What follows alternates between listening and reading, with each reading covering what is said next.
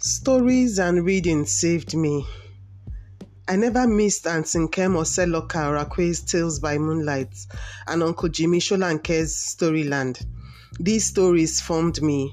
The morals behind these stories helped shape the woman that I am today. The tortoise and his wily ways, an ultimate prankster, the vagrant elephant, and the king of the jungle, the lion. These folktales come alive in me, and I didn't want to be a disobedient child because we all know that they never ended well. Folktales models behaviors and helps reinforce expectations about how to live a meaningful life.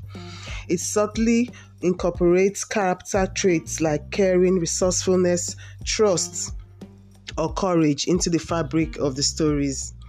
These stories entertain, educate,